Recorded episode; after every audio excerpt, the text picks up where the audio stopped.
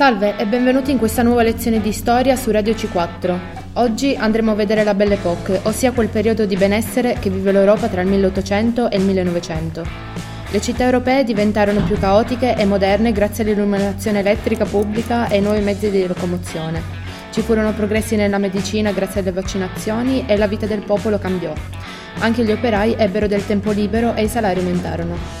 Ma andiamo a vedere con Alessia cosa succede in politica.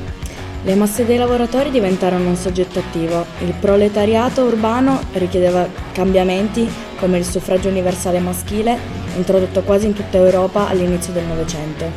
I partiti socialisti con i sindacati iniziarono a lottare per avere aumenti di salario. La giornata lavorativa di otto ore e a introdurre la legislazione sociale per tutelare il lavoro minorile e femminile, per garantire l'assicurazione e l'indennità degli infortuni, malattie e vecchiaia. Le donne chiesero più spazio e maggiori diritti nella società e sorsero movimenti femminili come le suffragette, che chiesero il diritto al voto per le donne e l'accesso a qualsiasi professione. Dall'estensione del suffragio trassero vantaggio anche quelli di orientamento cattolico. I partiti di massa avevano come obiettivo quelli di organizzarsi a livello nazionale, coinvolgendo nell'azione un'ampia base sociale. Inoltre avevano un'ideologia sulla realtà e sui valori condivisi.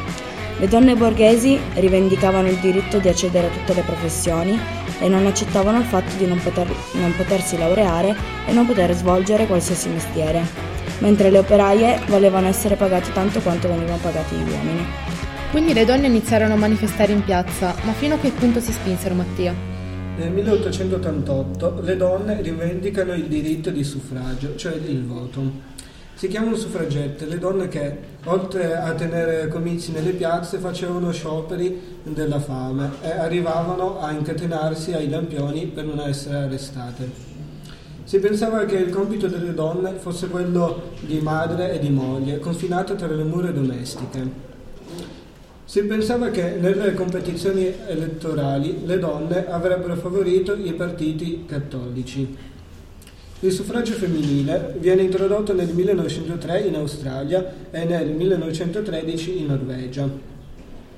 Nel 1889 l'Internazionale Socialista riuniva i rappresentanti dei partiti socialisti e laburisti europei. Oltre a lottare per l'aumento dei salari, la riduzione della giornata lavorativa a 8 ore e l'estensione al diritto di voto, sostenevano la necessità di un superamento della società borghese e capitalista e la realizzazione di una politica ispirata ai valori della pace, dell'uguaglianza e della libertà dei popoli. Si formano così due schieramenti. Da una parte ci sono i socialisti rivoluzionari, che ritengono l'abbattimento della società. Dall'altra parte i socialisti e riformisti, fiduciosi nella possibilità di realizzare i propri principi e valori all'interno di una dialettica di tipo parlamentare.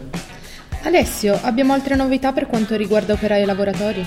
Sì, i lavoratori iniziarono a superare, in particolare quello generale, proclamato dai sindacati di tutte le categorie, nei paesi più democratici introducono le prime forme di legislazione sociale destinata ad essere ampliata in seguito a nuove lotte. Invece, per il, nuovo, per il lavoro minorile e femminile si fissò un'età minima per l'ingresso in fabbrica o in miniera e per i bambini e le donne furono vietati i turni di notte e i lavori pesanti. La giornata lavorativa venne ridotta da 12 a 8 ore in Francia e negli Stati Uniti nel mentre in Germania si introdussero forme di indennità o di assicurazione obbligatori per i lavoratori contro gli infortuni e malattie. Negli stessi anni anche la Chiesa Cattolica fece delle nuove istanze sociali che nel 1891 Leone XIII pubblicò un documento, la Rerum Novarum, in cui criticava l'eccessivo sfruttamento del lavoro.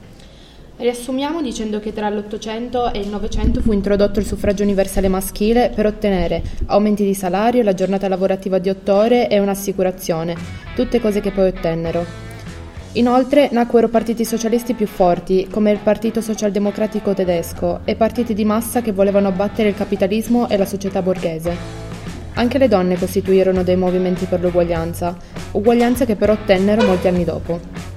Grazie a tutti per averci seguito e buona serata.